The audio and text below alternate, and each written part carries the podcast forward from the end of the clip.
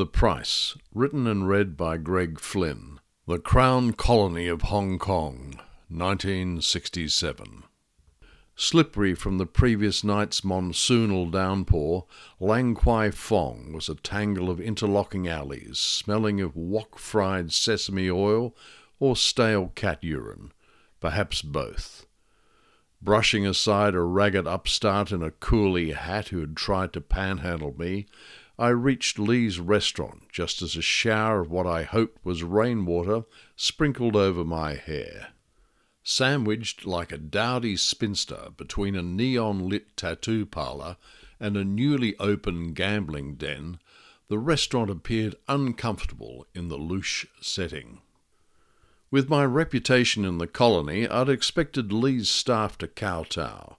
Instead, a snaggle-toothed youth in a stained singlet appeared from the kitchen and jerked his thumb towards a back room. A hand-lettered sign was pinned to the door by a dagger with a fleur-de-lis motif handle. The sign read, Privates. Hopefully a misspelling, but possibly not.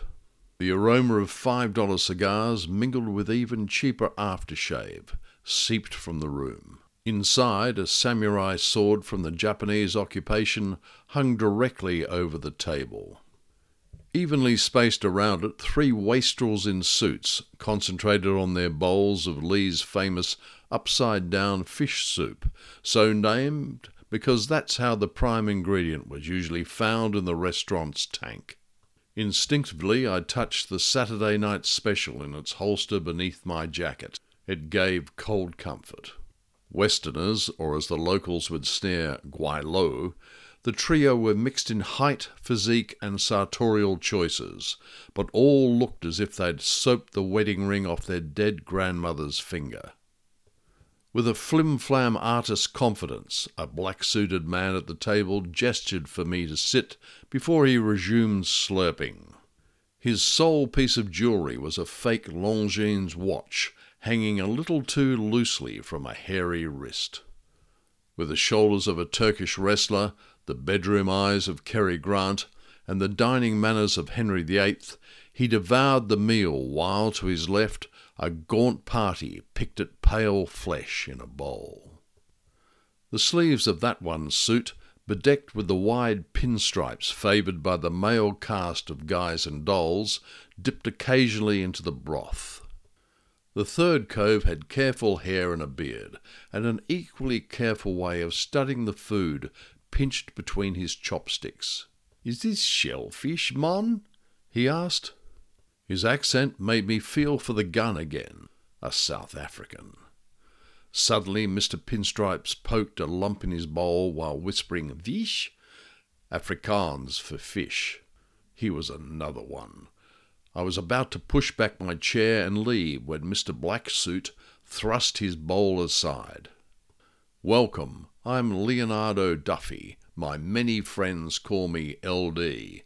This, as he pointed to Mr. Pinstripes, is Slade Cravings, and you'll have heard of Adonis Van Graan, ya? With manicured nails, Van Graan flicked the underside of his beard. I'm in advertising, Mon. I stifled an urge to make the sign of the cross, but this time I did inch my chair away. Pulling out a monogrammed leather wallet, Duffy produced a well used business card, reading Leonardo Duffy, Chairman, Global Imports plc. A Pedder Street address and local phone number sat next to a cross fingered logo. As I attempted to put the card in my pocket, Duffy took it back and slipped it into his wallet. I specialize in shipping the finest Cuban cigars into Hong Kong and Macau, he said. He held a half smoked stick towards me. The band above the cigar's chewed end was boldly printed in red and gold. Leaning closer, I squinted and said, Havana is misspelt. There shouldn't be an R on the end. Cravings smiled. We'll correct it on the next print run, he said. The soup dripping from his sleeve created a small puddle on the table next to the mahjong dice. He looked like a county cricketer gone to seed. The yellow tinge around his pupils indicated he was no stranger to the pleasure of the opium pipe. I looked around the table and said, My reputation precedes me, of course. Cravings and Van Graan shook their heads. Duffy sighed and gestured towards me. Let me introduce Fruity O'Flanagan, the colony's most expensive private detective.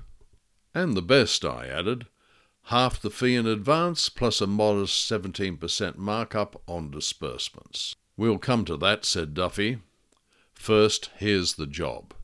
We want you to find our long-time accountant who's fleeced us of 50 large, American, not Hong Kong dollars, and dump her and her sidekick in the harbour.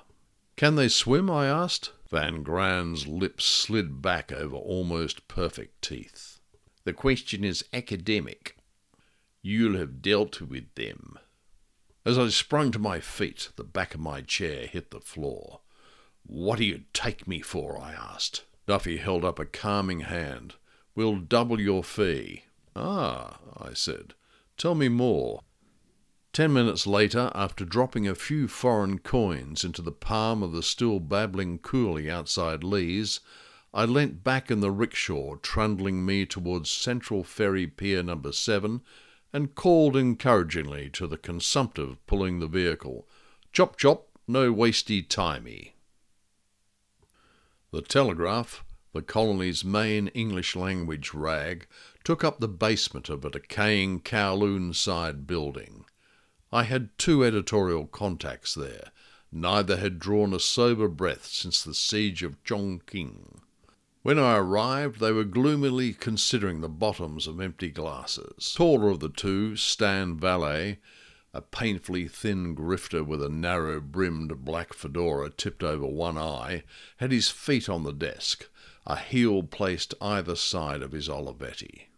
The other journalist, Jim McCarran, with a quick temper, quicker fists, and a tattoo of Ernest Hemingway, or Marilyn Monroe, it was hard to tell, it had been a bargain price tattooist, on his forearm was balling up copy paper and tossing it towards a wire basket.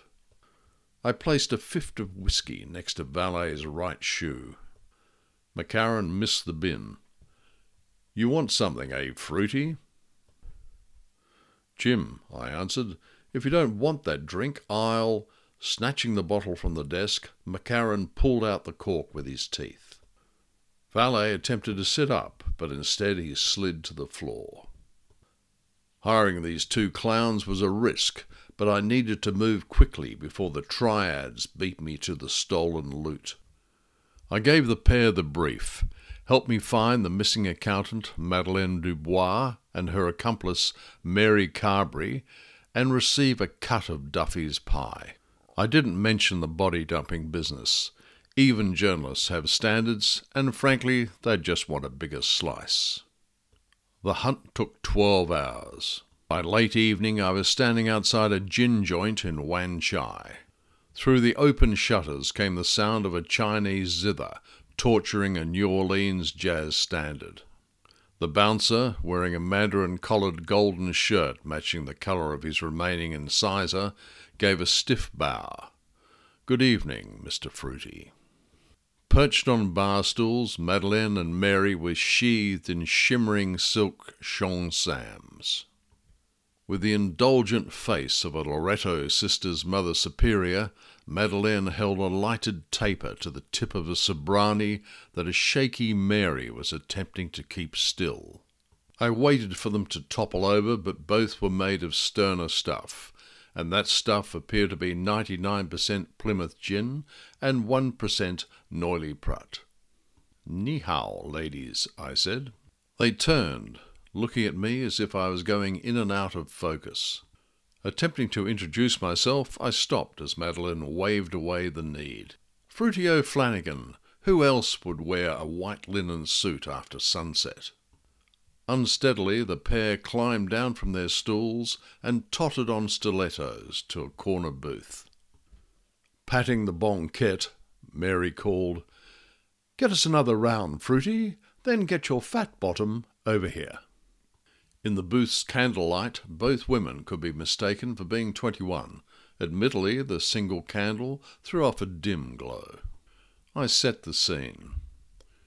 You've been naughty, my dears. L.D. would like his money back. Madeleine lit a long stemmed pipe. I doubted it was Davidoff tobacco. She smiled. You'd have saved a lot of time, Fruity, if you'd just stopped to talk to our coolie outside Lee's. He was trying to pass on our offer.